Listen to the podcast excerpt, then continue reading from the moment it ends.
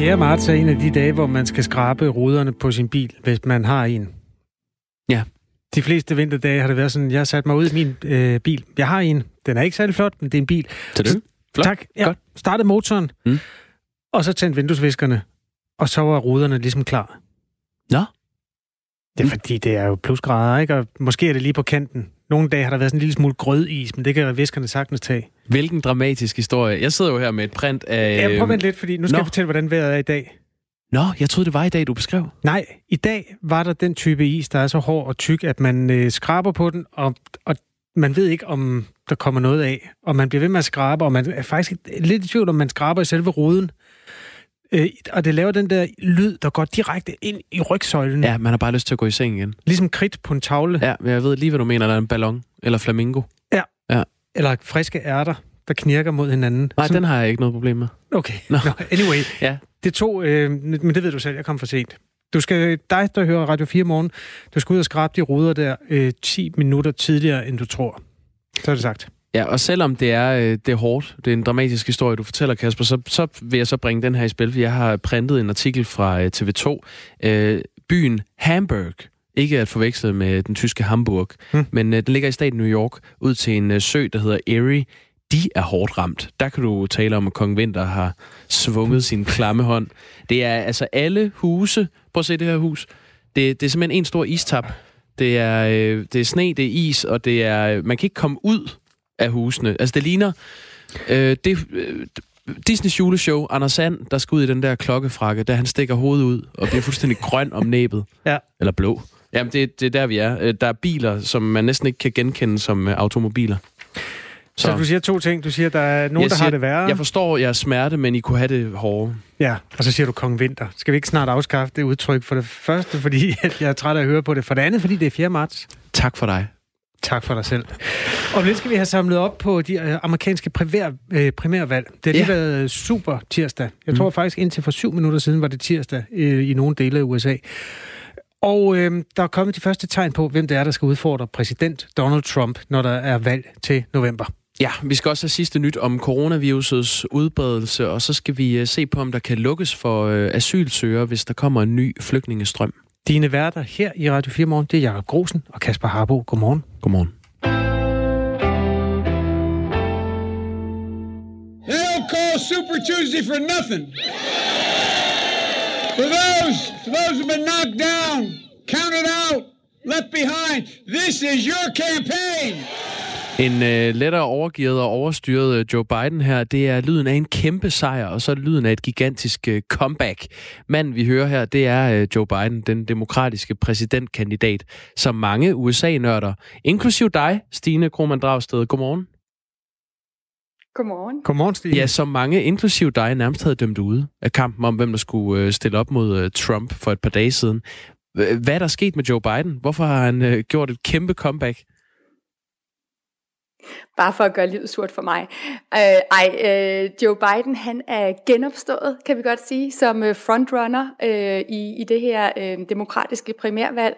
Han har fået en drømmestart på øh, det, vi altså kalder Super Tuesday herover, som, som rigtig nok er slut her, hvor jeg sidder på østkysten, men altså over i vestkysten i Kalifornien, hvor de også har haft Super Tuesday, der lukkede de først for, for valgstederne for, øh, for en lille time siden, så der er det altså stadigvæk Super Tuesday. Men det er den her dag, hvor de fleste amerikanske vælgere på én gang har afgivet deres øh, stemme i det her valg om, hvem der skal være Trumps modstander til november.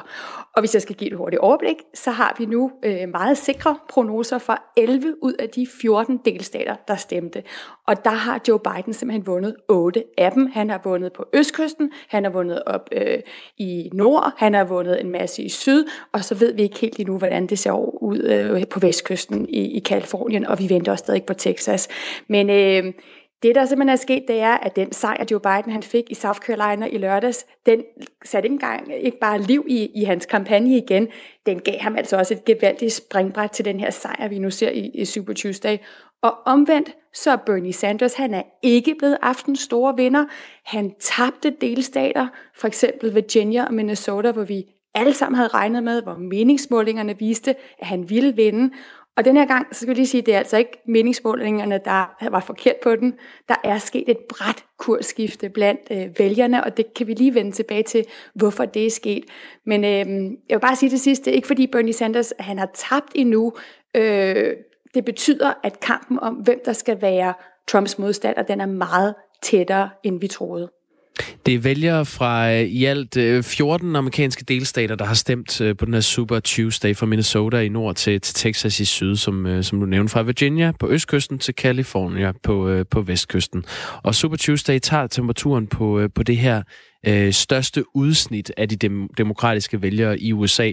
Og Stine Krummernd Dragsted, vi skal også lige have, have dig sat en, øh, et, øh, et mærke på dig. Du er vores øh, kollega, til dem, der ikke øh, skulle vide det. Du er vores øh, værtskollega her på Radio 4 morgen. Og øh, så bruger du en del tid i USA og, øh, og følger, hvad det er, der sker i, øh, i amerikansk politik. Øhm, Stine, vil du ikke lige sætte nogle flere ord på, hvad det er for nogle, nogle vælgere, der har leveret de her sejre til, til Joe Biden? Altså, nu skubber ham i ryggen øh, som, øh, som den modkandidat, der skal stå over for, for Donald Trump senere i år?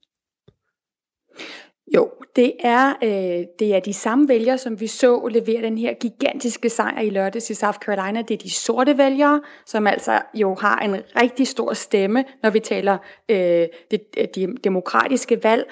Øh, så er det også vælgere, der er over 45 år, altså de lidt ældre vælgere. Øh, de her to grupper, de har også noget andet til fælles. Det er ofte dem, der er mere midtsøgende vælgere politisk. Øhm, så kan vi også sige, at han har vundet stort Joe Biden blandt alle de vælgere, der har besluttet sig i sidste øjeblik. Det man herover kalder same day votes. Vi har allerede, altså der er jo alle mulige statistikker, som alle mulige kloge folk nu på CNN og Fox News og MSNBC, de står og kaster om sig med, og der viser de blandt andet, at, at man kan se, at dem, der har stemt, man kan nemlig stemme tidligere end, end Super Tuesday, mange af de millioner, der har stemt før, der så det ikke særlig godt ud for Joe Biden, men dem, der har stemt øh, i, i dag, altså eller i går, øh, min tid, øh, på Super Tuesday i sidste øjeblik, de har i høj grad stemt på, på Joe Biden. Og så skal jeg også lige til slut sige, at han Joe Biden vandt i en stat for eksempel som Minnesota, som Bernie Sanders vandt stort øh, i 2016, hvor han stillede op imod Hillary Clinton i primærvalget. Der vandt han der i Minnesota. Og når Joe Biden vinder i dag, så er det jo også fordi, han har fået støtten for nogle af de kandidater, der jo er droppet ud af den, af den her øh, primærvalgkampagne. Amy Klobuchar, hun er senator for Minnesota, hun øh, gav op øh, her over weekenden og støtter nu Joe Biden. Hvilken betydning får det? Ja, altså, svaret på det, det mener jeg, vi kan finde i et lydklip, I lige måske lige kan prøve at spille. Ja. So we're going to beat Trump because this will become a contrast in ideas. One of us in this race led the opposition to the war in Iraq. You're looking at him.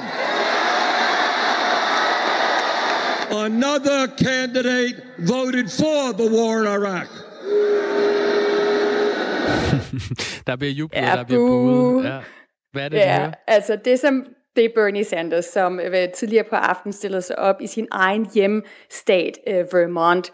Øh, det er der, han er senator fra. Han vandt Vermont, han vandt for øvrigt også Colorado og Utah, skal vi lige sige. Altså han vandt, altså han har vundet tre delstater her i, i aften, så han er ikke igen øh, fuldstændig tabt alting på gulvet. Men han står her og siger, fra nu af, så er denne her primærvalgkamp, den er en, øh, en kamp, den er en kontrast på idéer.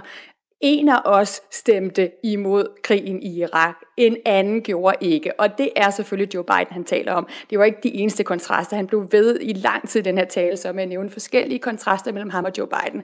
Det er altså Øh, altså hvis du spørger, hvad betyder det her, så er mit svar, det betyder, at nu kan vi koge Øh, det demokratiske primærvalg ned til en kamp mellem to kandidater, Joe Biden, Bernie Sanders, og de er jo altså også fra hver deres fløj i partiet. De venstreorienterede vælgere, de har samlet sig om Bernie Sanders. Det gjorde de meget hurtigt i primærvalgkampen. Nu har den moderate fløj, som ellers har været dybt splittet, de har valgt Joe Biden. De satte sig alt på ham. Det er det, vi ser med hans store sejre. De besluttede sig, efter han vandt i South Carolina, okay, den her mand på 77 år, Obamas tidligere vicepræsident, han er valgbar. Vi satser på ham. Og det er jo det ene spørgsmål, som er i hovederne på alle de demokratiske vælgere, som jeg taler med herover. Det er ikke, hvem kan være den bedste præsident, hvem er jeg mest enig med, det er, hvem kan bedst slå Donald Trump til november, og der håber Bernie Sanders, at svaret er ham, og Joe Biden håber, at det er ham, der bliver svaret. Og det er altså her, hvor demokraterne har haft små fire år til at spekulere over, hvordan de kunne finde en mere karismatisk kandidat, fordi mange sagde jo, at det var det, de tabte på. Øh, Hillary Clinton tabte på for fire år siden. Her stiller man så med en mand på 77 og en mand på 78. Er det ikke en lidt en skuffelse for dem, der troede, at der skulle en lille smule mere farver på? Altså hvis du kigger på, hvor mange der i, i til den her Super Tuesday i sidste øjeblik har afgjort, hvem de skulle stemme på, så tror jeg svaret er ja. Der er bare så mange demokratiske vælgere, som ikke synes, der var en perfekt kandidat, til trods for, at de havde et kæmpe felt at vælge imellem. Mm. Altså der var jo sindssygt mange kandidater, der stillede op, øh, så var der bare ikke en af dem, som vi kan sige, de demokratiske vælgere tændte på, eller forelskede sig i, som vi for eksempel så, at de gjorde med, med, øh, med Barack Obama. Øh, og det er et problem. Altså det er jo det, der bliver det store spørgsmål nu, når vi går videre i valgkampen. Det er, at det her ønske om at stoppe Trump, om at få ham ud af det hvide hus, at det nok i sig selv til at mobilisere de demokratiske vælgere, hvis de faktisk ikke er super vilde med hverken Joe Biden eller øh, Bernie Sanders. Øh, eller skal der, ligesom vi så i 2016, hvor, hvor, hvor øh, Trump jo vandt over Hillary Clinton, skal der mere til? Altså vi skal lige huske, Donald Trump han vandt på et mindretal af vælgere. Hillary Clinton fik flere vælgere, end han gjorde. Men han fik de rigtige steder, og det gjorde han blandt andet fordi, at hun vandt det ikke nok i de vigtige grupper, som demokraterne har. Så det er bare super vigtigt, at man har en kandidat, som den demokratiske base el- øh, elsker, og jeg er lidt i tvivl om, om de kan forelske sig alle sammen i enten Joe Biden eller i Bernie Sanders. Stine Krummernd Dragsted, vi har fået en sms. den lyder sådan her. Joe Biden har røget fjolletobak, men I behøver ikke bruge så meget tid på de gamle demokrater. De har tabt. De ved det bare ikke endnu.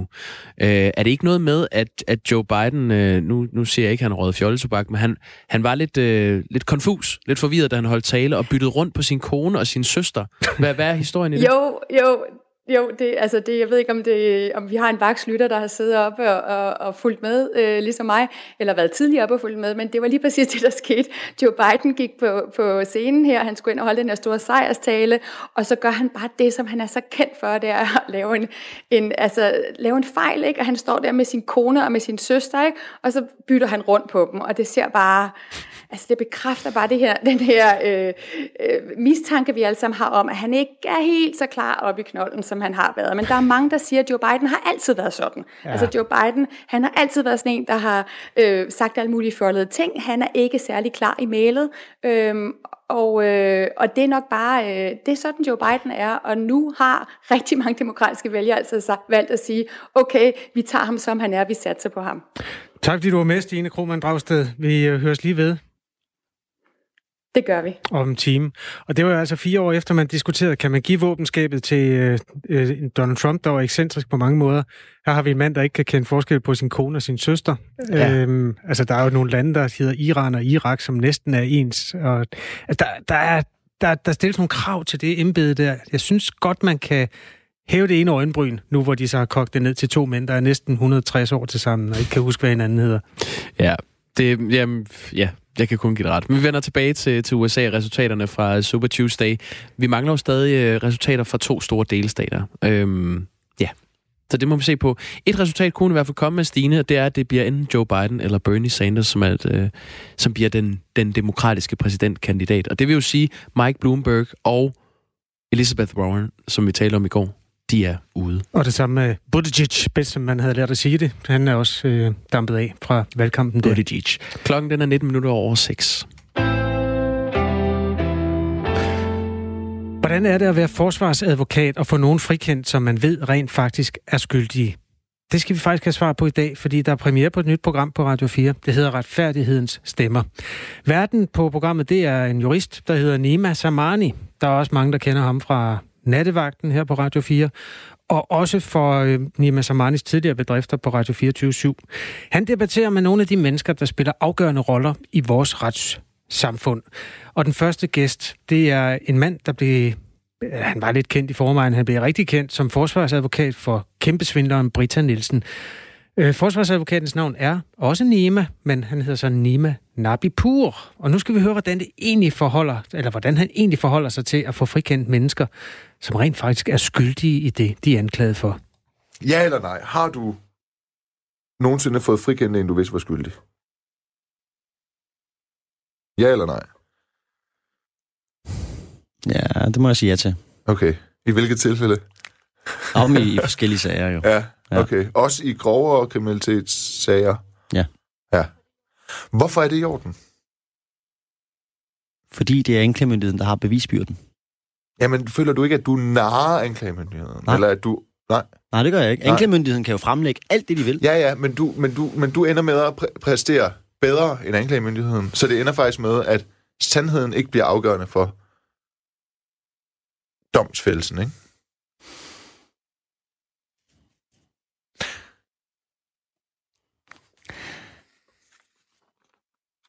Igen kan man sige, altså, den opgave, jeg har fået tildelt af samfundet, er jo ikke at stå og fortælle, øh, hvad min klient for eksempel har fortalt mig, eller hvad jeg tror er den, øh, er den rigtige historie eller sandhed osv.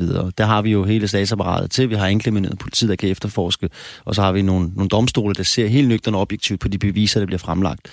Og, og det er jo det, jeg forholder mig til. Jeg forholder mig til det system, vi har. Det er med på.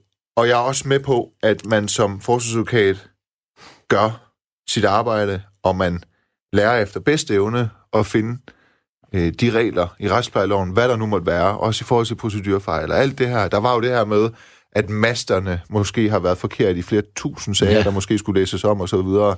Det kunne have betydning i nogle sager, det kunne også være fuldstændig ligegyldigt. Jeg er godt med på, at man som forsvarsadvokat kigger efter sådan noget. Øh, Nedim Yassar, der var radiovært min ven, han blev jo også skudt, og så lige pludselig så går forsvaren ind og siger, hey, kan vi få noget ud af det her med, at der mm. var fejl i masterne og sådan nogle ting, ikke? Og der må man jo bare sådan, der kunne jeg bare konstatere, jamen sådan er det jo, det gør en forsvarsadvokat, ikke? Og selvom det er pisse irriterende, når det er ens ven, der er død, så er det sådan, det er. Så jeg, har- den, den respekt, den har jeg. Men jeg bliver stadigvæk nødt til at forstå, og det tror jeg også er meget, meget interessant for lytterne, det her med, og, og det tror jeg faktisk også er en af grundene til, det kommer vi tilbage til, men hvorfor forsvarsadvokater, de er så upopulære i statistikkerne i forhold til troværdighed og så videre. Ja. Det, det blandt andet er, at hvis du får frikendt en, du ved er skyldig i en grov forbrydelse, så har du gjort dit job godt. Og du har vundet en sag, og så kan du øh, gå ud og drikke en øh, fyraftensøl med din partner, eller din studiejuer, eller hvad det nu er. Men mens du drikker den fyraftensøl, eller den vinderøl, så ved du jo også godt som mennesket, Niman Habipur, at der er en, der er gået fri for en grov forbrydelse. Og der spørger jeg dig så bare, en til en, mano til mano, lige når vi sidder over for hinanden nu. Ja. om det slet ikke påvirker dig. det glæder mig i den forstand, at det viser, at retssystemet virker. Det viser i den grad, at retssystemet virker, når der er en person, der måske mand til mand fortalt igen er skyldig, fordi han har sagt nogle ting, men at systemet siger, jamen, så længe det ikke er bevist, udover at være rimelig tvivl i vores, rets, øh, i vores retssal, så skal han gå fri. Og det glæder mig, den tanke om, at vores system faktisk fungerer, selv hvis Niman Abipur, han sidder derinde sammen med sine kammerater og så videre, tænker, det var da godt satans. At, øh, at, at, at det er sket, men, men rent fagligt, og, og rent, hvis man tænker på vores system og opretholdelsen af den, så glæder det mig faktisk. Ja. Og jeg har Så- da oplevet, når jeg sidder netop bagefter i, i, i byen sammen med nogle venner, at der kommer en, en mor hen til mig, og, og spørger mig, om jeg kan genkende hende. Og jeg siger, nej, det, det kan jeg så desværre ikke. Nå, men øh, du er advokat, ikke? Jo, og du var i Københavns Byret den, den dato for tre år siden måske. Så siger, jamen, det, det, det, det var jeg sikkert. Ja, du fik frifundet ham, som stak min søn halv ihjel. Uh, og det var ubehageligt uh, at blive konfronteret selvfølgelig med den person, der står lige over for dig, ikke? Og, og, og siger de her ting, og måske spørger dem, hvordan vil du selv synes, det var at blive stukket ned, og så videre, og sådan lidt det med truende adfærd. Og der tænker man bare, okay, selvfølgelig forstår jeg, at det påvirker mennesker, især pårørende. Det forstår mm. jeg. Og det er jo ikke fordi, at forsvarsadvokater i hvert fald, jeg gør, jeg, jeg, jeg forsvarer jo ikke folks handlinger overhovedet. Det er da ikke nogen, jeg står indenfor. Men jeg repræsenterer deres ret til et forsvar, og at vores system skal fungere. Og det er det, jeg prøver at holde fast i. Svar, svarer du egentlig det til, til, til sådan en mor, der kommer hen og siger, at du har fået frikendt en, der øh, har stukket min søn øh, halv ihjel? Hvad, hvad svarer man i sådan en situation? Fordi Det man, jo- det, Man bliver lidt paf, altså ja. det gør man. Ja, og, Øhm. og hvis du siger et eller andet tør jura til hende. Altså Ja, sådan, det kunne jeg jo ikke i den Nej, situation. Jeg kunne også mærke, at hun havde drukket lidt og var måske lidt ja. Beruset, og, hvilket også sikkert gjorde, hun, hun, hun kom hen til mig på den her måde, mm. med nogle veninder omkring sig. Øhm, og der, der sagde jeg bare til hende, at altså, hvis jeg har gjort noget, som har gjort hende ked af det, eller bragt hende sorg, så er jeg selvfølgelig ked af det. Men det eneste, jeg har gjort faktisk, det er jo at, at forsvare en mand, som var tiltalt for noget, og når domstolen har frifundet ham, så er det fordi, de ikke mener, at det er ham. Ja. Altså, domstolen har jo ikke ment, det var ham. Så Ja. derfor kan man jo ikke bare lægge til grund, du har frifundet en, der stak min søn halv ihjel. Så, så, så forudsætter hun lidt, det er ham. Og det mener jeg jo ikke er bevist, og det må jeg bare holde fast i. Ja, okay. Men det er jo også det er bare en prekær situation, det der med, Ja. når man ved, at alle ved, at ham her, han er skyldig, men altså, så bliver han frikendt. Og det er jo også... Øh, altså sådan lidt et brud på loven, at, jeg, at hvis man sidder og siger, at en er skyldig, selvom at, at, at han er frikendt. Det er, jeg også godt, det er jeg også godt med på. Men der er jo bare de her kendte sager, og sådan, hvis man historisk set, den som alle nok vil referere til, som sådan, den amerikanske Ah, OJ, du laver handsken. Ja, du inviterer handsken, der kommer på, ikke? Ja, for eksempel sådan en sag, ikke? Altså, det... det, øh, Det, det var det den, du tænkte på også? Ja, ja, men det er vel der, en, en hver advokat eller forsvarsadvokat på en eller anden måde skal konfronteres med sit, med sit moralske jeg, eller etiske jeg, ikke? Jo. Ja. Jeg, jeg synes, du giver mig nogle sådan okay tilfredsstillende svar på det punkt, men jeg synes også, du via en lille bitte smule...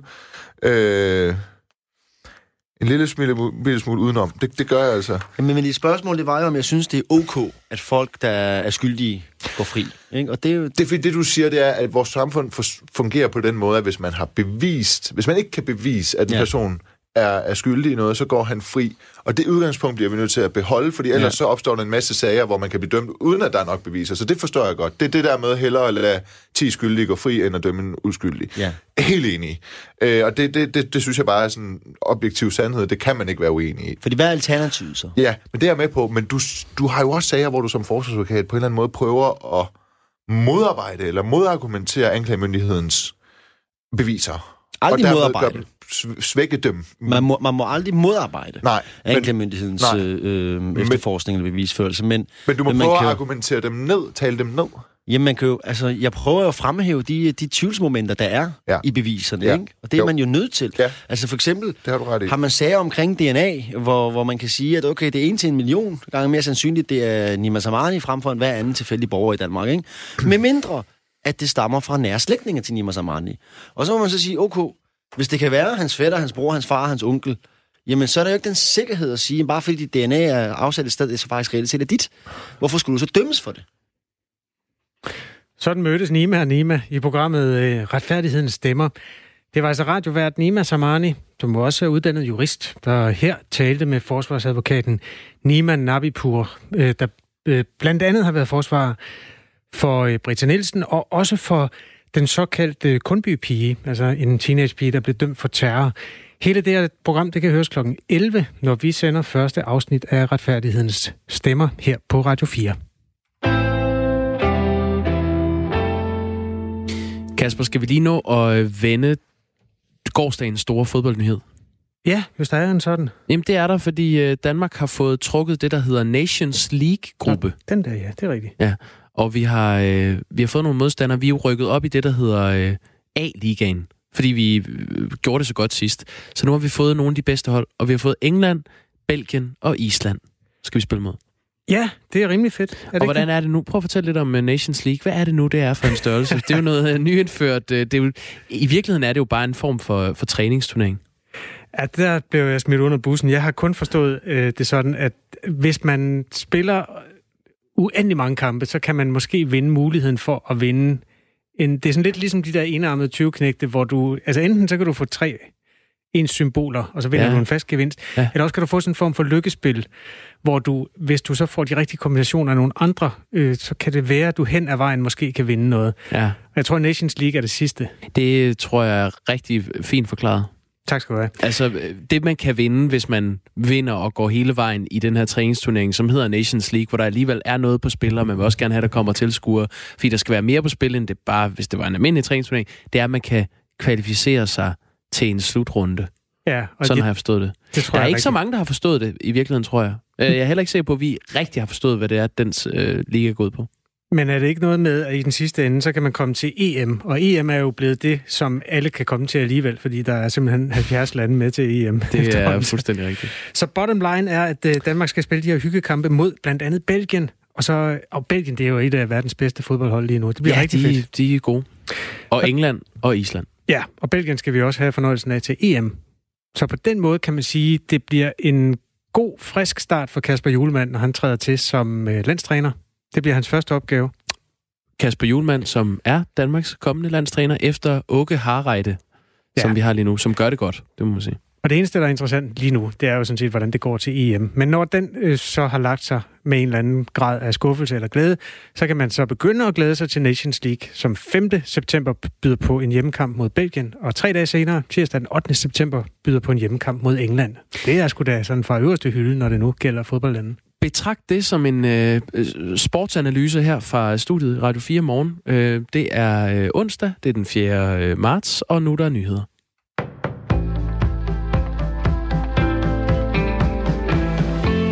Flere partier i Blå Blok mener, at Venstre svigter i forhold til at føre an i udlændingepolitikken, skriver Jyllandsposten.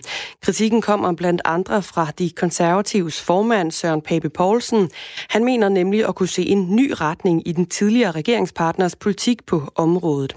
Søren Pape Poulsens bekymring bunder ifølge Jyllandsposten i, at Venstres indfødsretsordfører Morten Dalin for nylig gav et klart og prompte nej til et nyt forslag fra de konservative om statsborgerskab.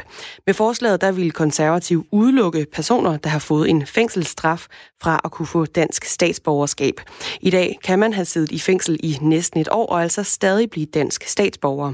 Jeg kan ikke lade være med at tænke på, om det her er et tegn på, at Venstre er på vej i en mere liberal retning, siger Søren Pape Poulsen til Jyllandsposten. Nye Borgerliges partiformand Pernille Vermund og Dansk Folkepartis gruppeformand Peter Skårup deler Papes bekymring. Imens bløder Venstre op i selve afvisningen af forslaget. Partiet understreger over for avisen, at der ingen slinger i valsen er i partiets linje. Vores ordfører var nok for kategorisk.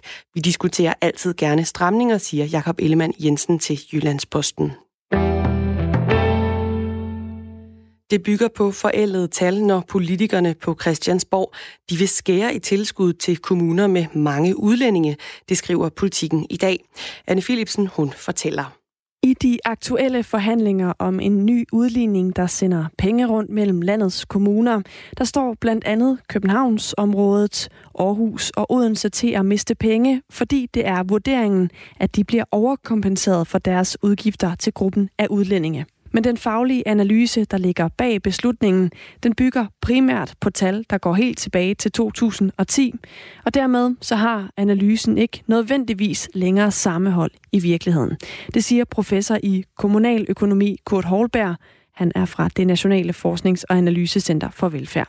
Han er medforfatter til den analyse, der ligger til grund, Verden ser meget anderledes ud nu end i 2010, siger han til politikken.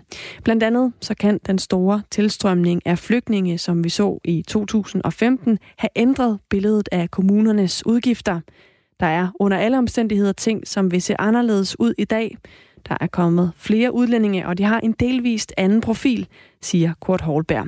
Han fremhæver, at mange er kommet fra Syrien og fra afrikanske lande.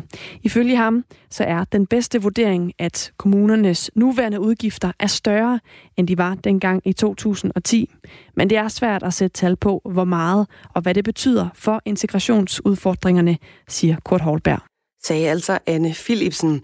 Når politikerne de skæler til analysen med tal fra 2010, så er det naturligvis bedre end ingenting, men en opdateret analyse havde været på sin plads, det siger professor i økonomistyring Per Nikolaj Buk fra Aalborg Universitet til Politiken. Val d'Aosta fremgik en overgang blandt de regioner i Norditalien, som Udenrigsministeriet fraråder alle ikke nødvendige rejser til. Men regionen den blev tilføjet ved en fejl, det skriver ministeriet sent tirsdag aften på Twitter. Det er fortsat kun rejser til regionerne Emilia-Romagna, Lombardiet, Piemonte og Veneto, der frarådes. Udenrigsministeriet de opfordrer til, at man er ekstra opmærksom, hvis man rejser i Val d'Aosta og også resten af Italien. Her til morgen der er der stedvis rimtoge i Jylland, og ellers så får vi lidt eller nogen sol, men også enkelte byer i dag. Efter en kold morgen, der stiger temperaturerne til mellem 5 og 7 graders varme, men her i morgentimerne, der er der risiko for rim eller isglatte veje.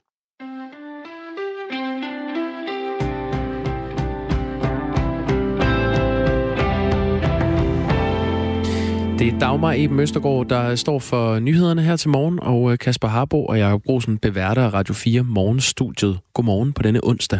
Godmorgen, og tak fordi du har tændt for det her radioprogram. Du må også gerne skrive ind og være med til at lave det, hvis du har lyst, ligesom Bo har gjort.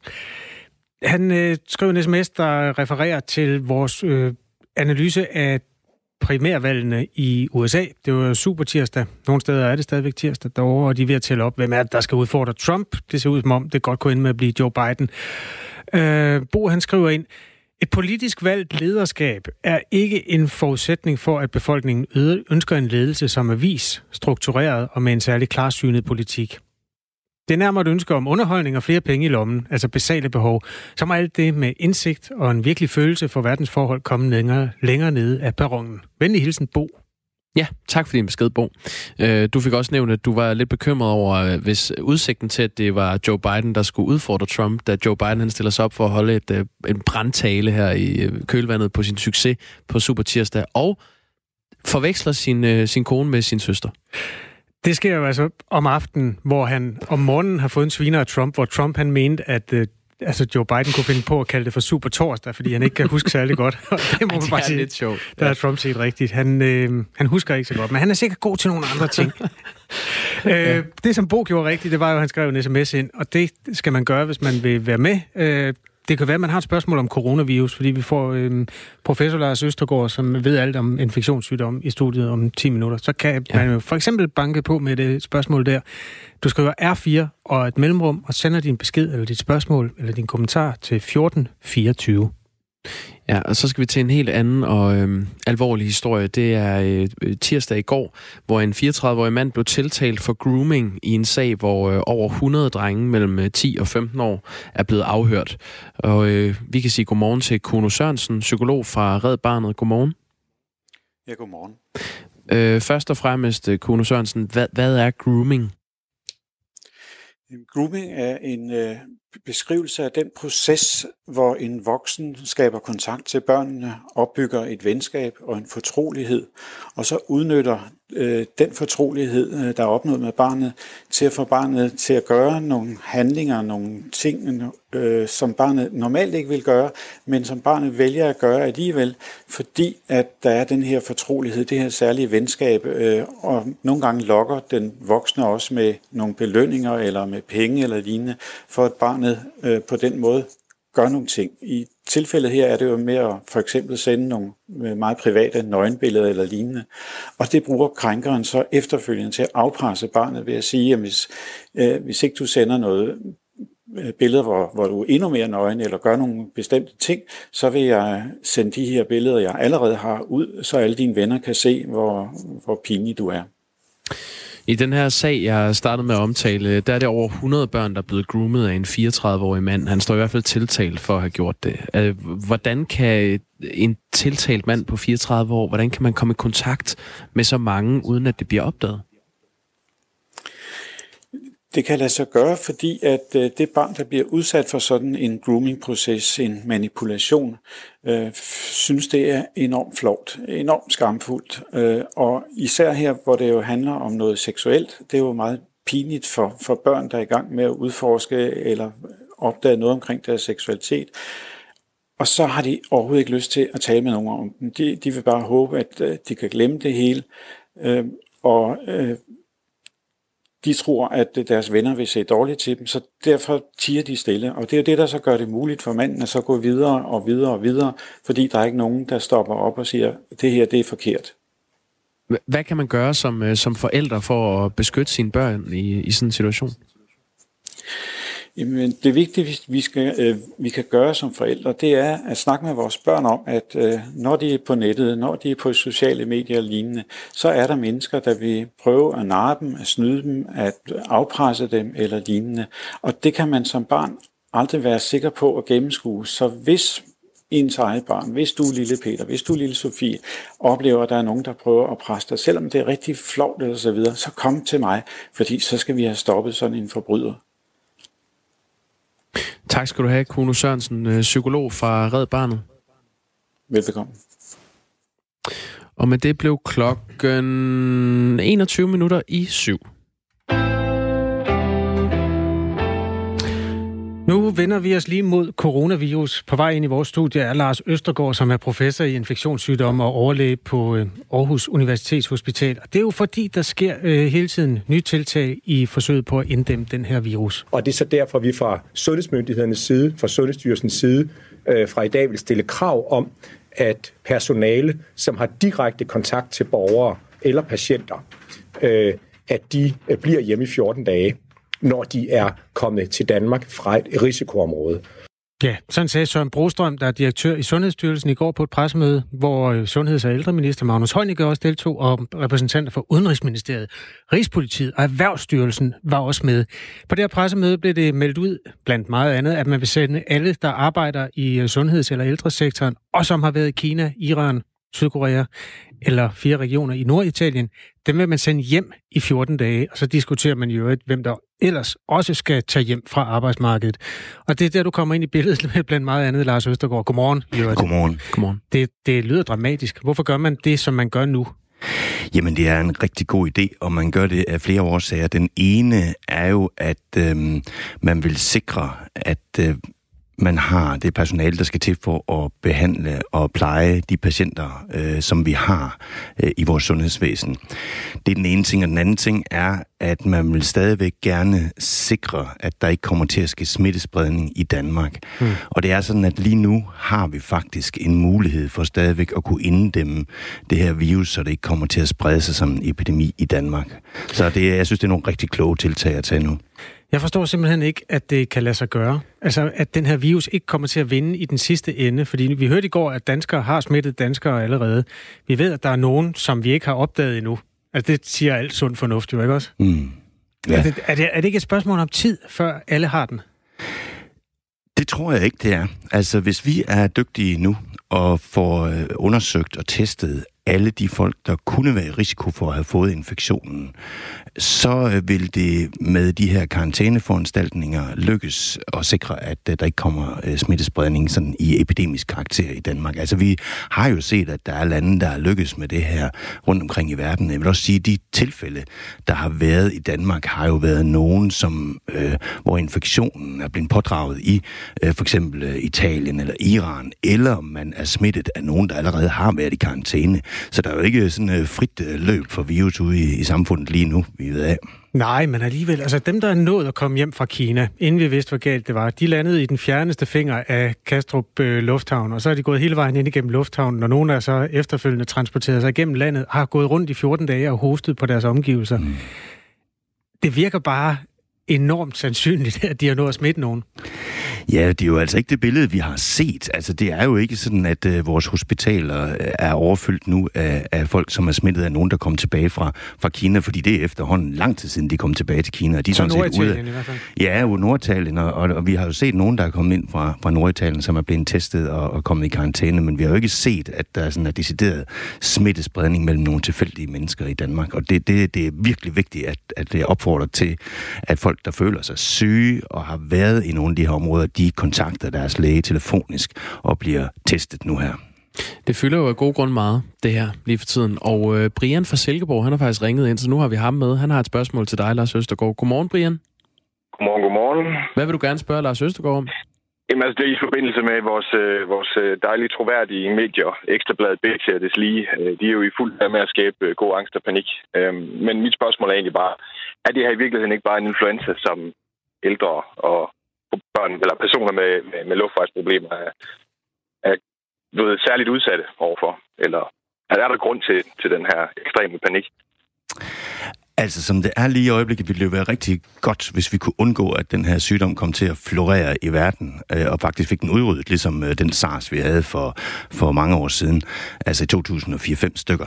Øhm, det er øh, en sygdom, der smitter fuldstændig ligesom influenza, men den spreder sig ikke så meget som almindelig influenza. Og så er den altså lidt hårdere ved øh, ældre og svækket end almindelig influenza.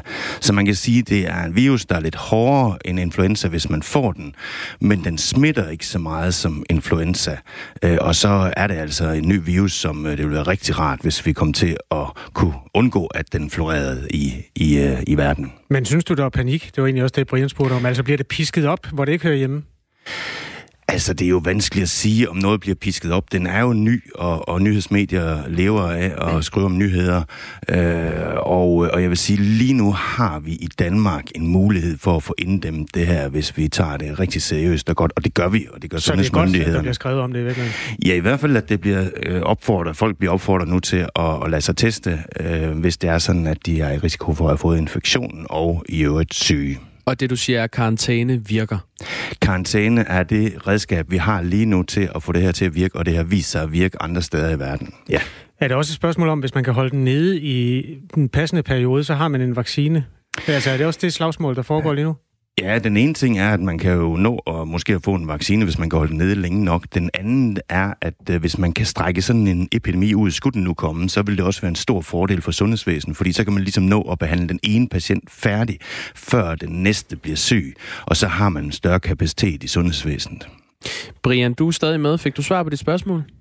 Det gjorde jeg, men jeg, jeg tænker jo en eller anden sted bare, opfordring er at holde øje med Sundhedsstyrelsen mere end ekstrablad, tænker jeg. Sundhedsstyrelsen er de klogeste. det er nok altid en god idé, Brian. Åh, oh, det bliver Poul Madsen ikke glad for at høre det der. tak fordi du kan vide, Brian. Ja, farvel, Brian.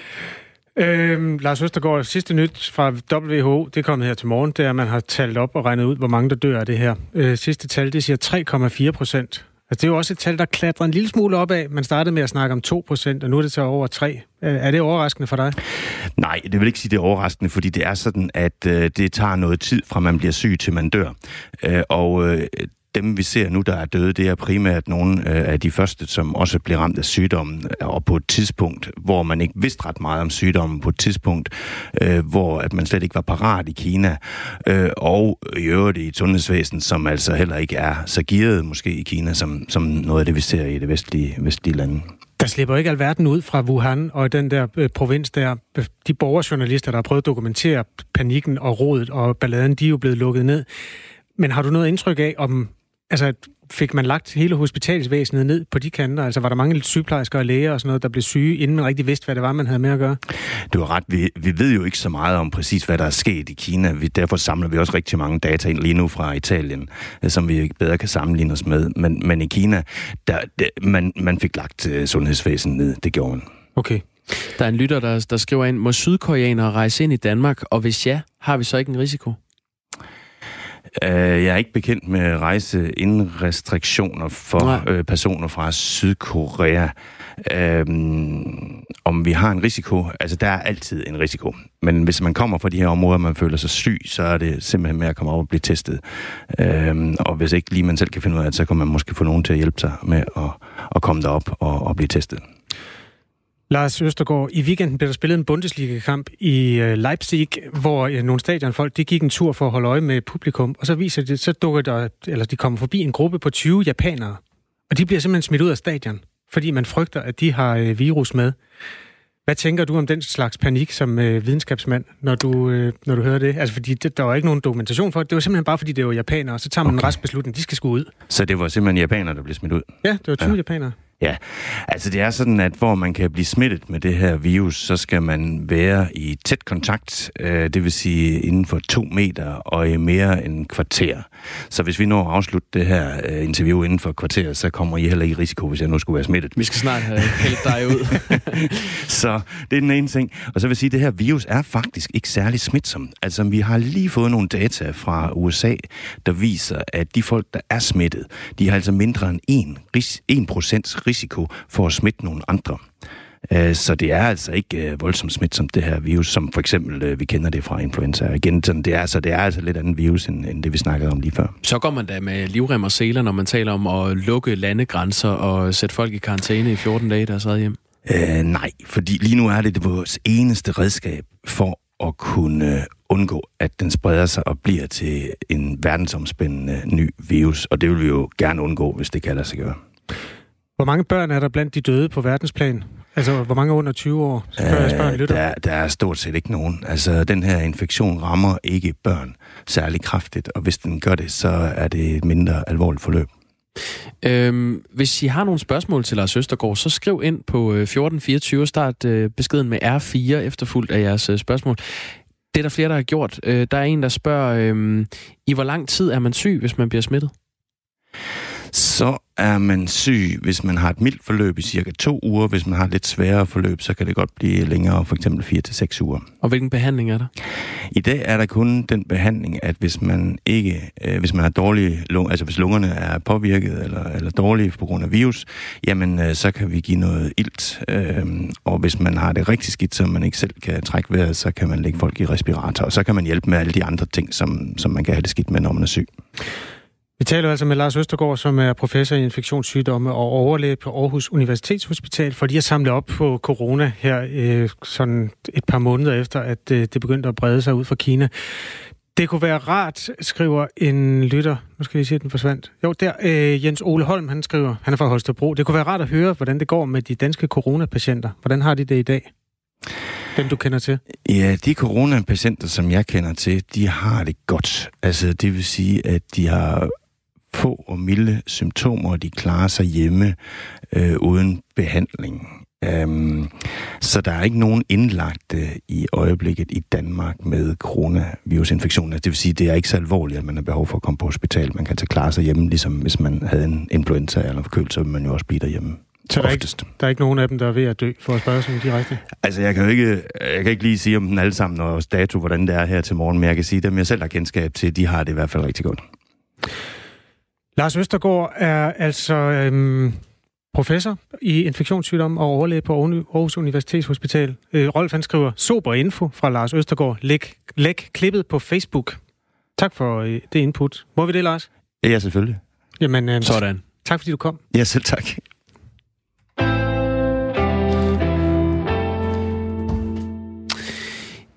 I søndags talte regeringen for første gang om at øh, aktivere en såkaldt asylnødbremse, hvis de øh, migranter, der lige nu står ved den tyrkiske grænse, får krydset grænsen fra Tyrkiet til Grækenland, det vil sige kommer ind i EU og så fortsætter nordpå.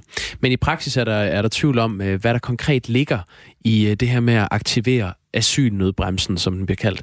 Regeringen selv holder øh, kortene øh, tæt til kroppen. Man understreger dog igen og igen, at, at man vil undgå en situation som den i 2015, som øh, mange nok kan huske, hvor øh, flygtninge gik på de danske motorveje. Øh, godmorgen Martin Lemberg Pedersen. Godmorgen. Migrationsekspert og adjunkt på Aalborg Universitet.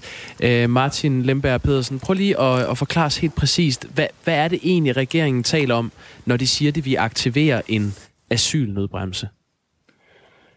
Jamen, det kan jeg simpelthen ikke rigtig svare på, fordi det, det er ret uklart egentlig, hvad man mener med det. Det virker som om, at regeringen ligesom bruger det her begreb til ligesom at kommunikere til egne vælgere, at man tager den her situation alvorligt. Men det er jo en allegori, altså det, det er et billede på det. det. Det er jo ikke fordi, man sidder i en bil og bremser. Øh, så der er jo ikke noget reelt politisk indhold i det her. Øh, og der er ikke nogen svar på præcis, hvad man har tænkt sig at gøre, hvordan man har tænkt sig at gøre det, og hvordan man har tænkt sig at overholde de retslige forpligtelser, som Danmark har blandt andet til flygtningekonventionen. Så det kan jeg ikke rigtig svare på. Kan vi prøve at indkredse det? Øhm, hvad kunne det for eksempel være, eller hvilken form kan, kan det tage, sådan en asylnødbremse? Det er jo nærliggende at tænke, at øh, det kan tage noget lignende den samme form, som tidligere, den tidligere regering eller andre tidligere regeringer har forsøgt at prøve. Altså, at, at den her nødbremse i virkeligheden er en eller anden form for øh, øh ny, nyt billede på, på en eller anden form for stramning. Og der må man bare sige, at øh, de, de former for, øh, for fordrivelse, som vi ser nu, og årsagerne til dem, de større dynamikker, når vi ser mellem Tyrkiet, Grækenland og Europa, det er jo nogen, som typisk ikke vil blive særlig ramt af den slags politikker. Det var jo lige præcis derfor, at man kastede sig ud i den her kortsigtede EU-Tyrkiet-aftale. Det var jo, at de øh, mange forskellige tiltag, som blandt andet den tidligere regering øh, gjorde, ikke virkede. Og, og folk jo stadigvæk blev ved med at ankomme til Danmark. Og der er også det ved det, hvis man skal fortsætte i allegoribilledet, at det der med at lave en nødbremse er jo typisk noget, hvor man altså måske skrider lidt ud. Det bliver sværere at styre politikken præcist og nøjagtigt, så der kan jo komme en række sideeffekter, en række konsekvenser, som man måske ikke har tænkt på eller, eller har villet. Det lyder jo drastisk, en nødbremse. Og det er, altså det er noget, vel også kan... meningen jo. Ja, det, det øh, kunne man synes. Det, det er budskabet fra, fra udlænding- og integrationsminister øh, Mathias Tesfaye. Øh, han kom med det øh, søndag, men det er ikke blevet øh, uddybet efterfølgende. Øh, justitsminister Nick Hækkerup, han har øh, heller ikke ville stille op øh, til interview hos os, eller i mange andre, øh, eller særligt mange andre øh, medier. Men til TV2, der har han sagt øh, sådan her i øh, går eftermiddags, da han besøgte den dansk-tyske grænse. Lad os lige høre det. Og det du ret i, det er jo længden af grænsen og karakteren af grænsen gør, at det er en kompleks opgave, og det er også derfor, at vi, vi bruger tid på at forberede, at vi finder ud af, hvad skal der til af ressourcer, hvordan skal det gøres, hvis det skal kunne lade sig gøre i praksis. Jeg haft lejlighed til at snakke med de gode politifolk hernede. Det er lidt halvdårlig lyd, så jeg fatter den lige ud, men han siger, at det er, øh, det er et, det lyder drastisk det her, og det er noget, man øh, tager meget alvorligt. Altså det lyder næsten som om, vi skal forvente en, en sådan en fysisk grænsekontrol eller, eller værn mod øh, den tyske grænse. Det handler om 68 km grænse. Kan man det som regering? Øh, altså, politisk set, så kan man jo gøre, hvad man, hvad man vil øh, som, som politisk aktør. Øh, men selvfølgelig, altså, så vil der jo helt klart øh, opstå forskellige spørgsmål. Altså, noget af det afgørende, jeg tror, man må, man må se på den her situation med, med de øjne her nu, noget af det afgørende, det bliver altså, hvordan man som dansk eller europæisk regering reagerer, øh, reagerer på den her situation. Vi ser jo nogle, øh, nogle ret utrolige og, og, og ganske forfærdelige scener nede fra Grækenland, øh, Øh, hvor der bliver sat meget, meget hårdt ind over for en lang række forskellige øh, øh, folk, som er på, på, på flugt eller som migrerer, og det er jo både kvinder, børn, ældre osv. med, med tårgas, der bliver skudt efter både, øh, både bliver sunket, og vi hører meget sådan militaristisk retorik. Spørgsmålet, når du spørger, hvad kan man gøre, så er det, det helt ærlige svar er jo, at det kommer fuldstændig an på, hvad man er villig til politisk. Men det helt afgørende spørgsmål er jo så, er man virkelig villig til at ofre øh, fundamentale rettigheder, måske endda folks liv, øh, ved at lave grænsekontrol ved den dansk-tyske grænse? Det, øh, altså den retorik, der bliver lagt ud, den indikerer, peger i den retning, og det er måske også meningen, men helt reelt, så, øh, så er det jo spørgsmål, om det er noget, man er villig til fra den danske regerings side. Meldingen den kommer jo efter, at uh, Tyrkiets præsident uh, Recep øh, Tayyip Erdogan, han uh, lørdag uh, meldte ud, at uh, nu åbner man Tyrkiets grænser. Uh, og det er jo så blandt andet grænsen til, til EU ved, ved Grækenland. Uh, derved kan migranter få, få adgang ind i Europa. Og Erdogans mål er jo formentlig at presse europæiske regeringer til at vise mere støtte i, i den her konflikt, som uh, Tyrkiet har med den syriske regeringshær i den nordlige syriske provins Idlib. Et af Erdogans øh, krav, det er, at, at EU skal tage imod flere flygtninge fra, fra Syrien. Er der nogen vinde, der, der blæser den vej, øh, Martin øh, Lemberg Pedersen?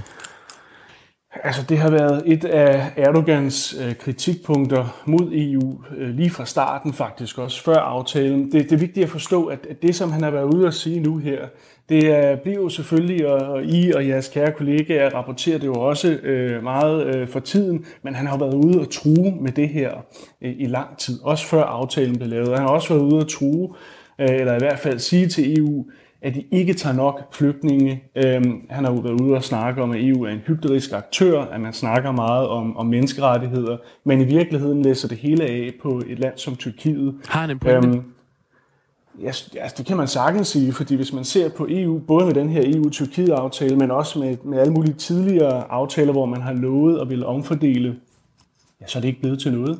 Øh, EU lavede jo faktisk selv, man har en politik liggende på bordet fra 2015 om en omfordelingspilot, men den blev aldrig til noget på grund af, at de østeuropæiske lande stillede sig imod, og blandt andet støttede af Danmark til sidst. Så, så EU har en rigtig, rigtig dårlig historie, når det kommer til omfordeling, og vi kan jo bare se i vores egen lille andedam, hvor, hvor den for, forhenværende regering suspenderede kvoteflygtninge. Så, så den der del af kritikken, den, den er sådan set øh, meget på linje med det, man sådan kan observere. Men man må også sige, at det, det er helt tydeligt, at Erdogan også, altså fra starten af, det blev der også advaret mod inden den her EU-Tyrkiet-aftale, at den vil blive brugt øh, til både tyrkisk udenrigspolitik, såsom offensiven i Idlib, øh, og indrigspolitik også, øh, såsom det crackdown på oppositionen, fængsling af medier osv., som vi har set siden aftalen øh, trådte i kraft i Tyrkiet. Og så prøver, prøver Erdogan også at få støtte til, øh, altså både militær støtte, så at sige, til at, at, at kunne rydde den her safety zone. Og der bor altså en million mennesker i det nordlige Tyrkiet, og også til at kunne sende alle øh, syriske flygtninge dertil. Så det er helt tydeligt, at øh, man har indladt sig på en aftale, altså man ligger præcis som man har ret, øh, fordi man altså, der kom modkrav på den, øh, den part, som man ellers har, har lavet den her aftale med. Ikke? Det sagde Martin Lemberg Pedersen, migrationsekspert og øh, adjunkt på Aalborg Universitet. Tak fordi du var med her. Fuld af indsigt, men vi blev ikke rigtig klogere på den øh, asylnødbremse. Nej, de næste dage måske. Ja, vi prøver. Vi ville øh, som sagt meget gerne have haft et interview med øh, justitsminister Nick Hagerup om den her asylnødbremse. Øh, vi vil gerne have spurgt ind til, hvilken form for fysisk magtanvendelse man vil gøre brug af for at afvise de her migranter og flygtninge, hvis de skulle nå den danske grænse. Det havde han ikke øh, tid til at stille op til. Andelen af indsatte øh, med anden baggrund end dansk stiger i fængslerne. Det er en historie, vi skal ombord i på den anden side af nyhederne, som kommer nu.